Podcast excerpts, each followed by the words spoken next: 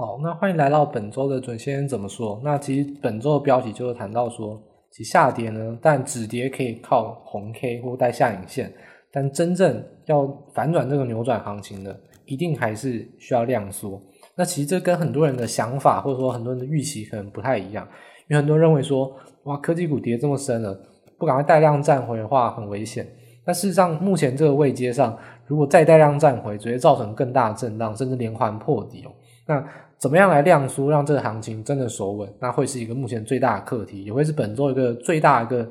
呃比较关注的一个话题。那另外一个谈到就是台股的部分哦，其实其实国际股市跟台股都是类似的，我们还是一样谈到上周所说，传产补涨，其实科技股不论你是看台股、看纳斯达克、看费半，都还是弱于其他的传产股市，所以这个论点其实并没有改变。那未来怎么样来持续进行这种相关的操作，跟类股上有没有一些最新的变化？那就会在本周节目提供给大家。那在音乐结束之后，就开始我们今天的节目。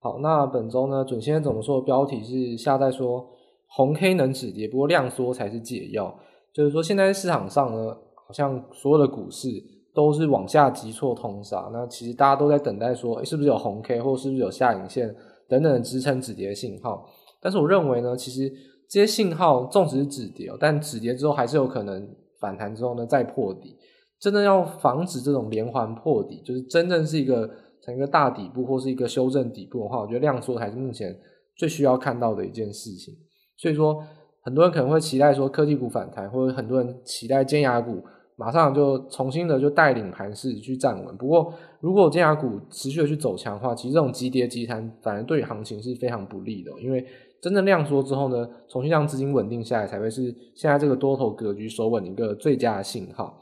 本周也会针对这一点来谈谈，说不管是针对美股或针对台股，那么量缩点要怎么来看？那还有未来走势如何？那目前来看，其实还是一个维持比较乐观的环境，没有错。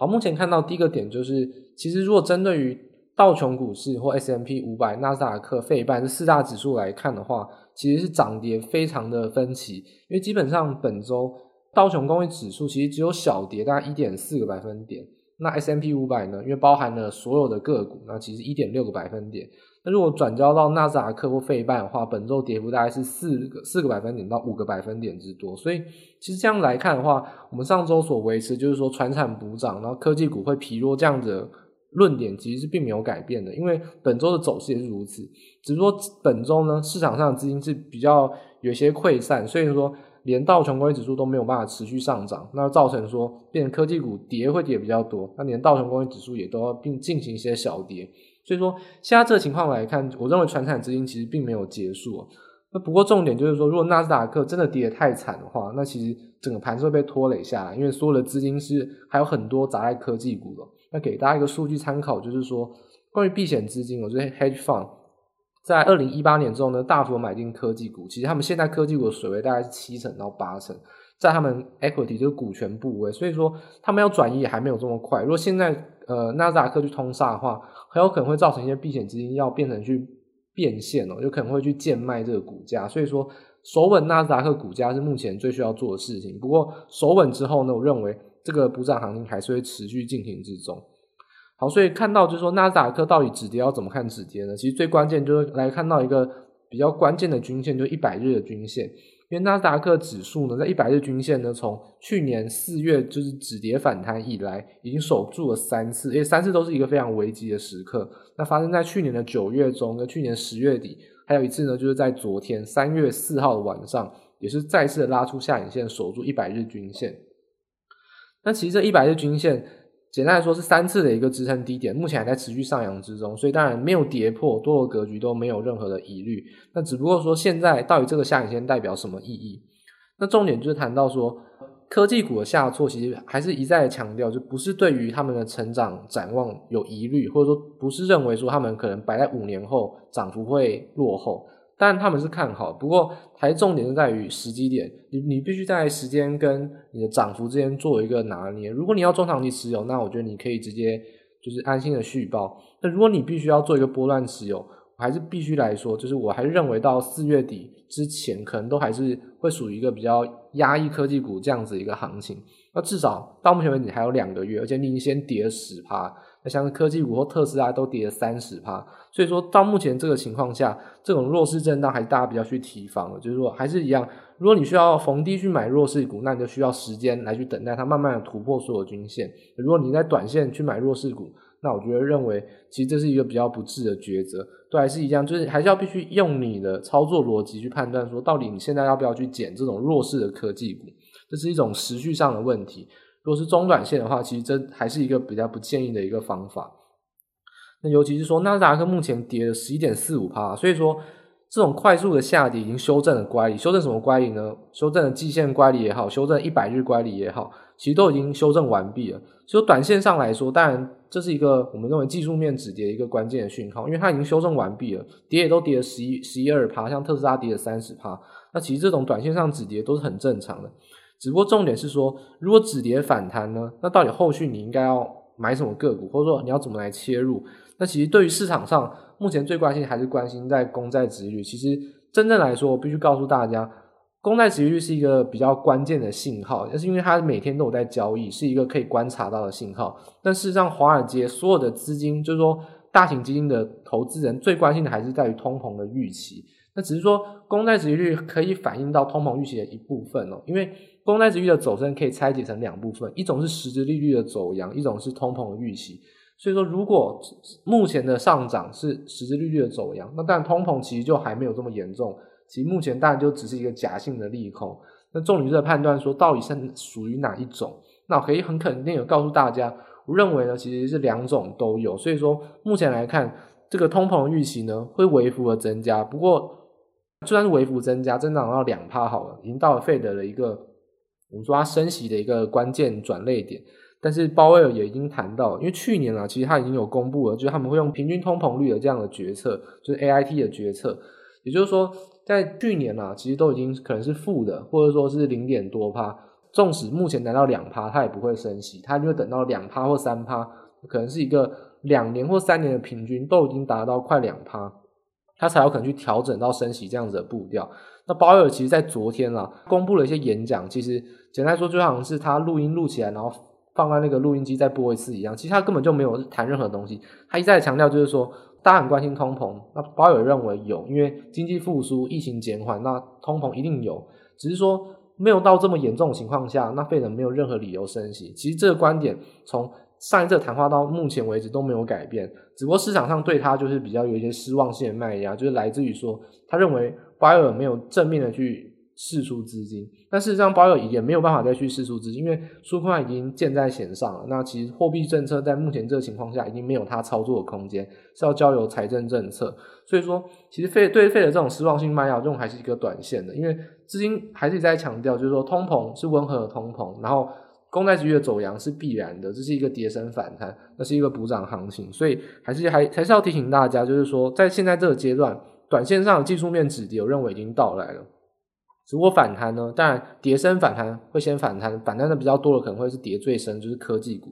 但纵使是目前反弹，还是建议大家是要走在一个科技股，如果是中短线的话，要走在一个资金撤出这样子一个步调，因为认为接下来一两个月都还是会有一个比较弱势震荡，更不用说已经跌破均线，还要再站回，都需要好几次的反压，然后好几次的筹码整理。所以目前这情况下。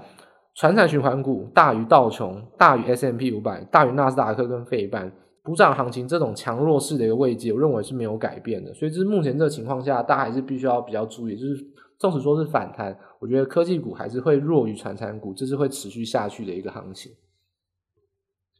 那第二点谈到就是说，关于美元指数创波段新高，因为大家很关心，就是说，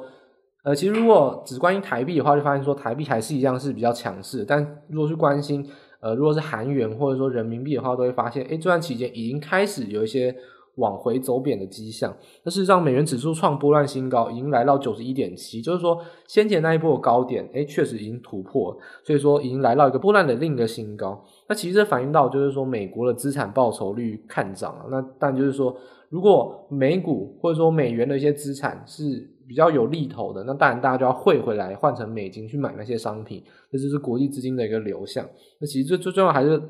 反映到就是说，美国啊，它就是消费的第一大国嘛，那就是很典型的就是一种内需驱动的成长经济体。那像台湾就很典型的是一种外销的驱动成长经济体。所以说，美国要看内需，现在这个情况下，通膨是温和的上涨，那存款的数据也是创新高，就是说，诶，这段期间以来发很多钱没有错，但是人们还是有些担心，就是说存款还在上升之中，所以说未来的消费还是比较可期的，就是说这种。比如说报复性的反弹，对于消费而言都还没有真正的到来，所以说这个是一个后市上大家比较看涨的。所以说，关于一些内需的股票，或者说关于成本上扬，就是说关于原物料上涨，这还是目前大家比较去做一个资金流向的一个主要的一个方向。尤其是说，在关于呃原油啊或金属价格历史一直创下历史新高，那对于美元来说就会更是一种双重利多，因为无论是原物料这种成本上扬。或者说，对于疫苗疫情的减缓，未来消费的上扬，这两种最重要的成长因素，都会带动通膨的上涨。所以这点还是一个比较，就是必须要去面对的问题哦。因为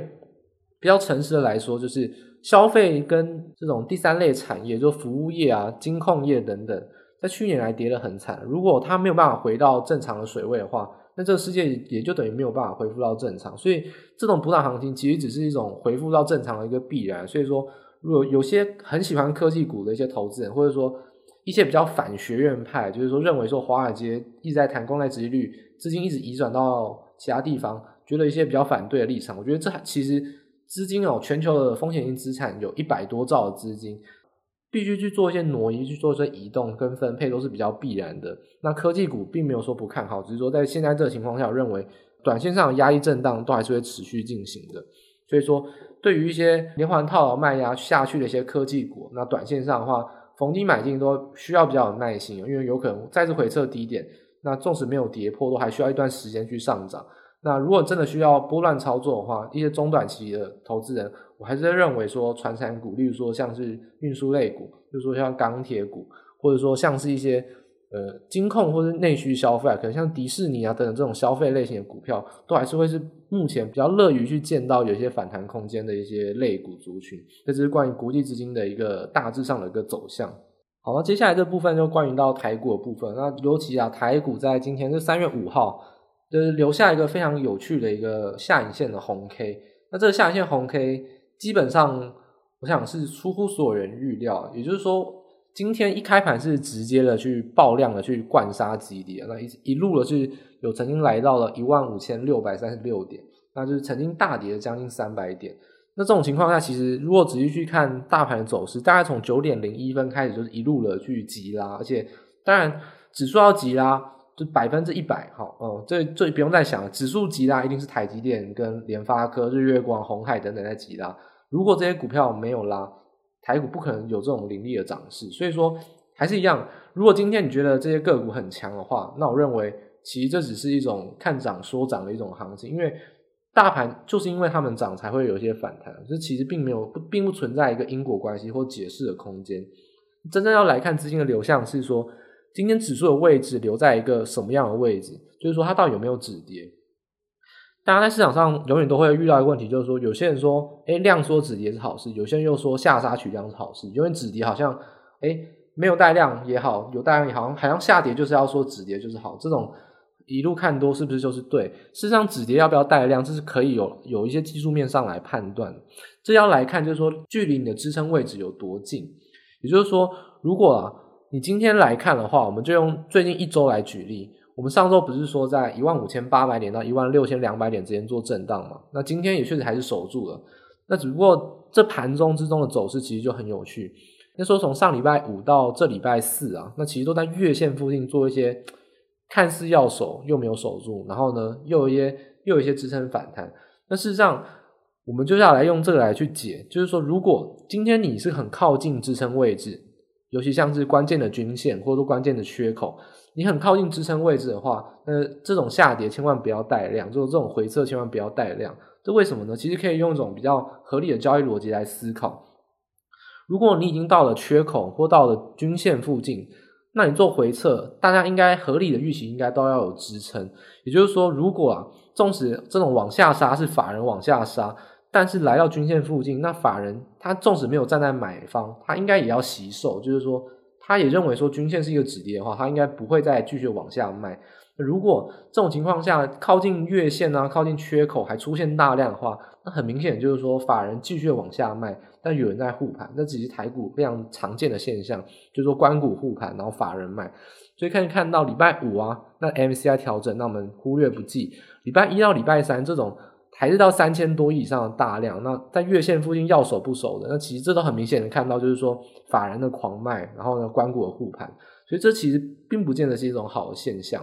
那其实可以看到，今天礼拜五，今天量又再度往下缩，大概就只有三千亿左右，而且今天也是一样靠近的一个缺口附近，就是靠近在一五八零零这个跳空的缺口，就说一样，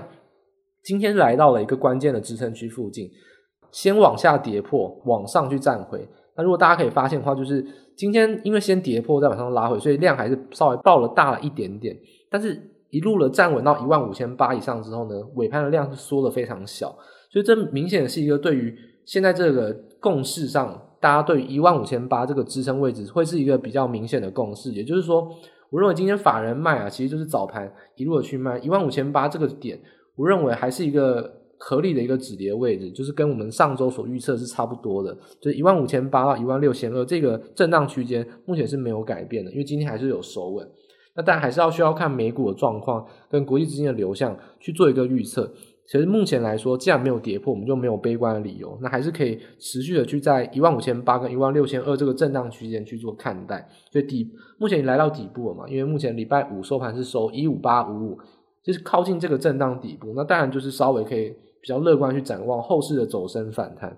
所以说这种技术面的止跌呢，大家可以比较关心的就是说，如果靠近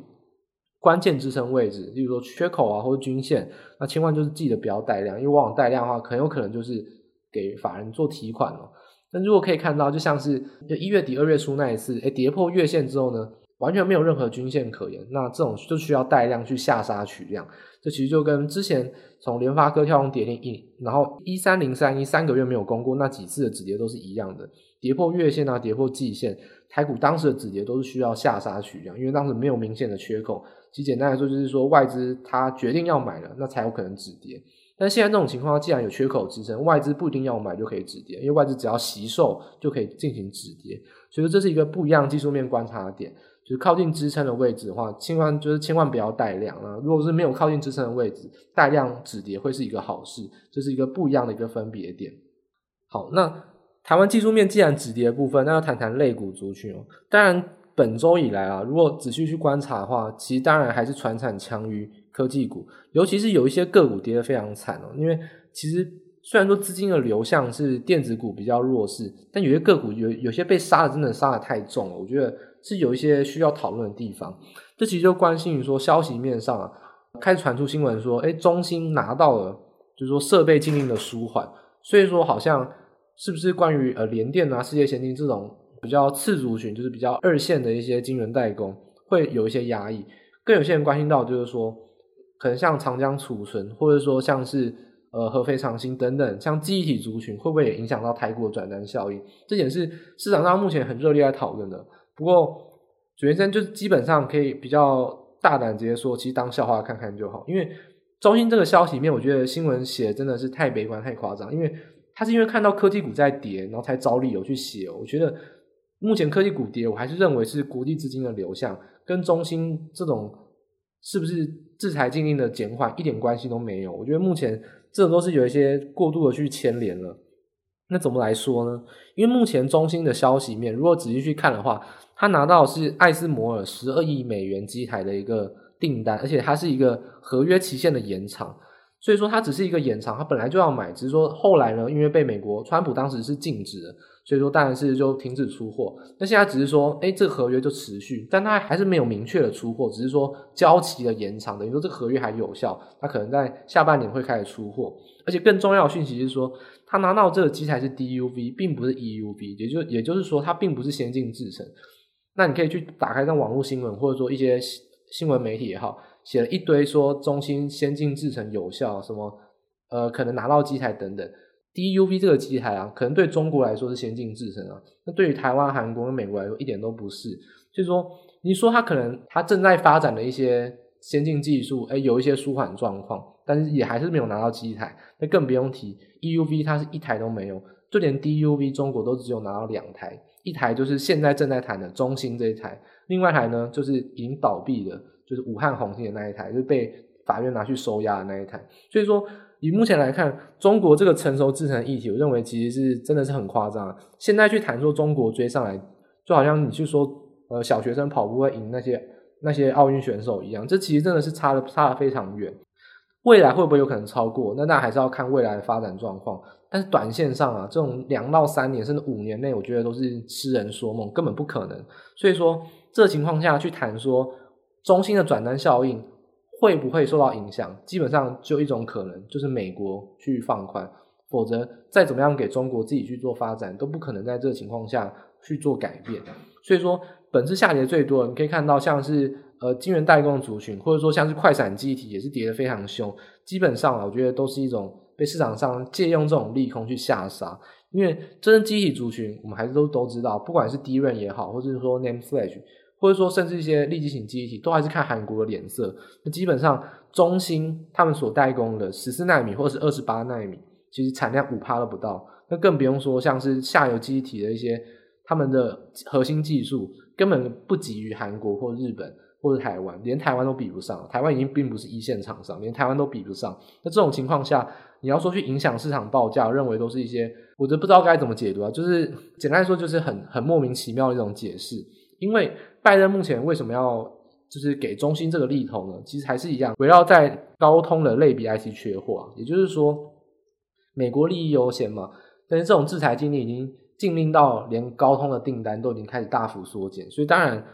高通就跟他求援，所以说好吧，那中芯就是可以稍微做一点，因为不能让类比 IC 缺货太严重。所以说这种情况下，影响最多应该是类比 IC 哦，就是说类比 IC 这波涨得很凶，但这一波美国，哎、我们说美国爸爸他终于出手了，因为他为了高通着想。但是你说记忆体啊，或者说其他的 IC 设计族群，甚至说晶圆代工，我觉得这种转单效应目前都还持续进行之中。你要说中芯会有什么影响？那我认为你说一两年内、三五年内，其实都还是。这种很夸张的那种妄想，所以说这种情况下，转单效应对于台湾半导体业中长期还是持续的看好。这种情况下下跌，还是要用国际资金的移动来看待，并不是这种短线利空的看待。中性的消息面真的就当笑话看看，我觉得并不是一种真的下跌的理由，大家不用被恐慌或吓到。所以综合以上啊，其实。关于国际股市呢，我们还是持续看美国到底会不会止跌。那我认为台股呢就会跟随美股去做止跌。如果纳斯达克能守住一百日的均线的话，那我认为台股在一万五千八百点之上，就还是有一些震荡反弹的空间。所以如果只要有守住一万八千点、一万五千八百点台股的话，那其实都还是有持续做多的空间。做多了一些类股的话，呃，传产的话还是会推荐大家，因为石油比较往上涨，其实塑化、树脂或者说散装航运跟 PCB 这种属于比较低基期或者说低净值比，然后呢，在获利或报价上面也都比较有短线题材的个股会是比较适合的。那目前放空的话，其实当然你放空半导体类股的话。纵使说你放空台积电，目前也才跌十趴，其实并不是说赚特别多。那你如果你去放空台积，其实才有可能。所以说这种情况下，对于个股的空单的话，我还是认为说，其实并不用去特别的去琢磨，还是一样逢低的承接一些呃补涨股、低阶的股票，会是比较适合一点的。